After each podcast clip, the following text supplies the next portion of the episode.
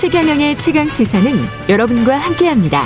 짧은 문자 50원, 긴 문자 100원이 드는 샵 9730. 어플 콩과 유튜브는 무료로 참여하실 수 있습니다. 네, 연말 앞두고 정부가 또다시 거리두기 강화 결정했는데요. 자영업자 분들, 예, 강하게 반발할 수밖에 없겠고요. 정부는 자영업 소상공인에 대한 손실보상을 논의하겠다는 입장입니다. 한국 자영업자 협의회 고장수 공동의장 아, 연결돼 있습니다. 안녕하세요, 의장님. 네, 안녕하세요. 예. 고장수 의장님도 역시 자영업을 하고 계시겠죠?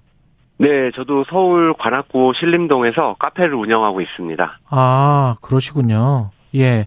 잘, 네. 카페면 좀 타격을 많이 받는 업종일 것 같은데요? 네, 이번 조치로 아마 호프 다음으로 아마 가장 큰 타격을 입지 않을까 저희가 네. 그렇게 지금 예상을 하고 있습니다. 호프집 같은 경우는 뭐 1차 밥 먹고 2차에 네네. 이제 우리가 호프집을 8시쯤에 가는 네네. 게 보통 패턴이었잖아요. 코로나19 네네. 이전에는. 근데 그렇죠. 이제 9시까지 한다고 하면 그게 안 되니까. 네. 네네. 예. 카페 같은 호... 경우는 정심 손님 정도밖에 없, 습니까 정심 오후? 어, 점심인데도 불구하고 예. 일단은 카페는 어 11월부터 2월까지가 비수기거든요. 아, 원래 비수기였습니까? 네. 예.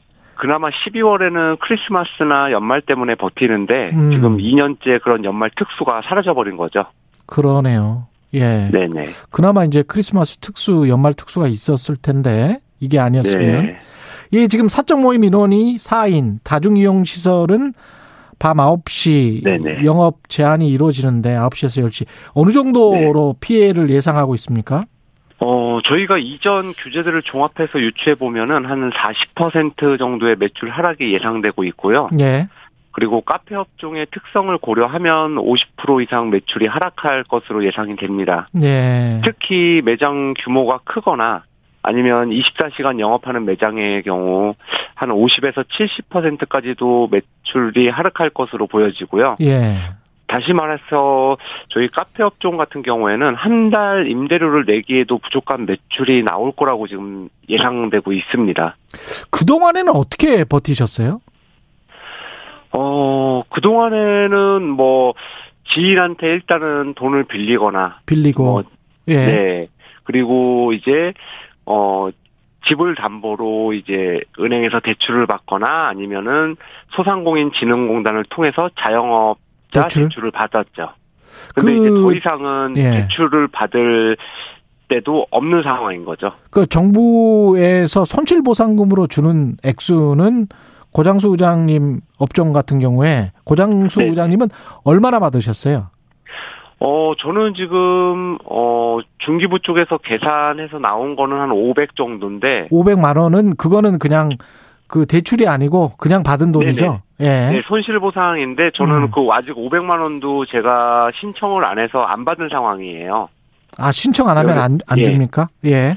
예, 저는 좀 이렇게 이게 좀 해결해야 될 좀 문제가 있어가지고. 예. 지금 그거 가지고 지금 아직 좀 중기부 쪽이랑 얘기 중에 있거든요. 예. 그래서 아직 지급은 안 받고 있는 상황이고 지금 정부의 기준한 대로 하면은 저는 한 500만 원 정도 밖에 지금 되어 있습니다.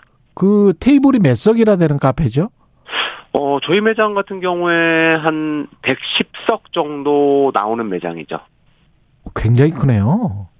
네, 그렇죠. 카페 치고는 저희는 좀 규모가 조금 큰 편이죠. 근데 그런데 손실 보상금이 500만 원이에요? 네, 그렇죠. 아. 저희 어떻게 보면 한 달 임대료의 절반 가격이 절반 금액이거든요. 2년 동안 전체 손실 보상금이 500만 원이었다는 겁니까? 어, 아니요. 저기 이번에 7, 8, 9월 저기 3분기 손실 보상액이 500, 예, 500 나온 거죠. 음, 그 전에는 따로 또 받았 받았던 게 있죠. 네네. 재난지원금 2차에서 5차가 자영업자한테 네. 지급이 됐었죠. 그렇죠. 네. 네네. 그나마 다행입니다. 그나마 다행인데, 네네. 그, 당장 다음 주부터 이제 이 더 이상 못 참겠다고 해서 그 자영업자 네네. 관련 6개 단체가 단체 파업 또 지금 생각을 하십니까? 어, 일단은 뭐 모든 자영업자들이 바라고 원하는 건 똑같을 겁니다. 음. 그렇게 뭐 저희 단체로 참여 요청이 온다면 저희도 네. 기꺼이 동참을 하려고 지금 예정을 하고 있습니다. 아, 집회도 예, 그 예정하고 있고요?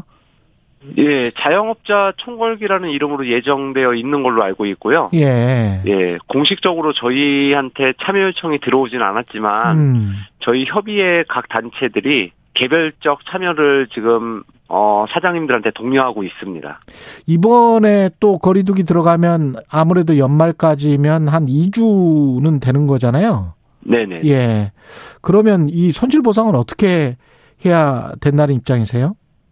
어, 우선은 저기 손실 보상과 관련해서 한 말씀 드리면. 예.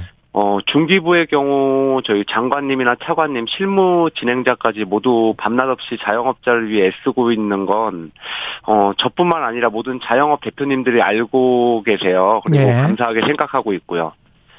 어, 손실보상에서 가장 소극적인 거는 기재부거든요. 음.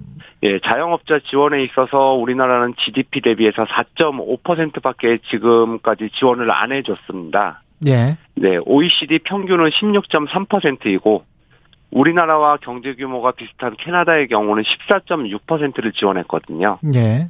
예, 그래서 저희는 이번 거리두기 강화에 따른 손실 보상을 기존 3분기 손실 보상 지급 기준이 아니라 주판을 엎어서 음. 폭넓고 광범위하게 지급해달라고 요구할 예정입니다. 다른 나라처럼 지급해달라?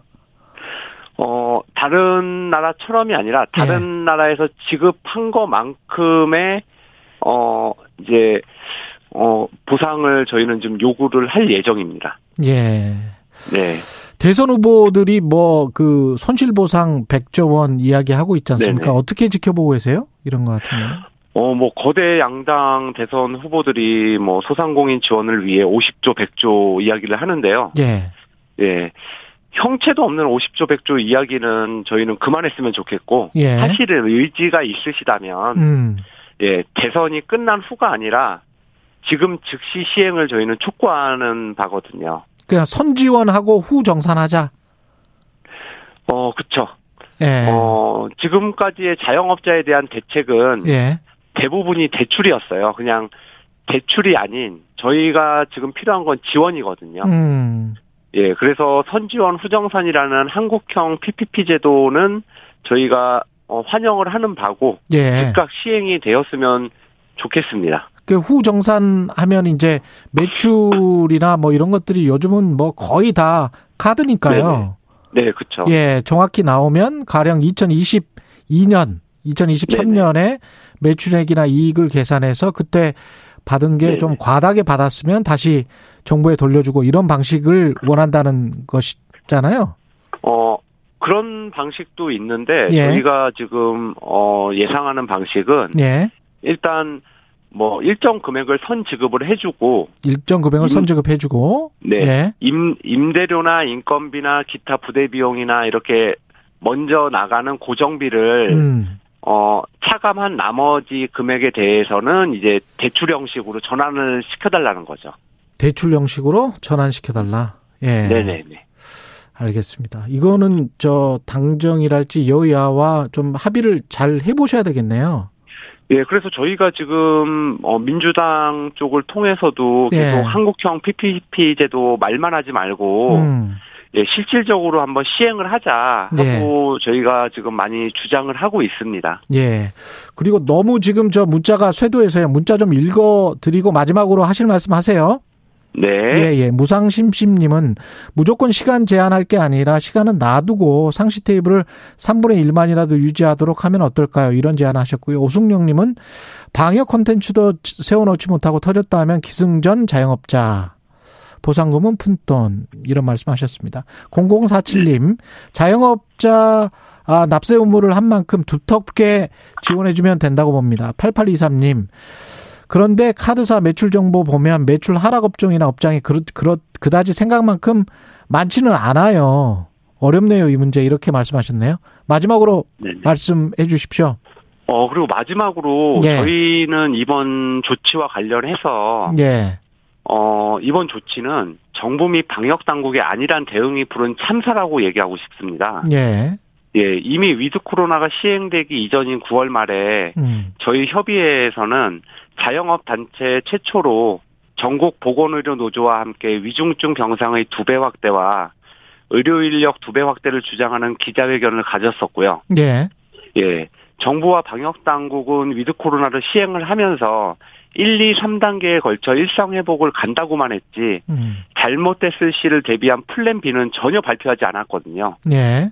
예, 그래서 저희 자영업자들이 봤을 때는 이번 어, 이 일상 회복이 잠깐 중단되고 다시 거리두기로 간 이번 사태에 대해서는 진짜 어, 정부랑 방역 당국이 많이 반성을 하셔야 된다고 생각을 합니다. 알겠습니다.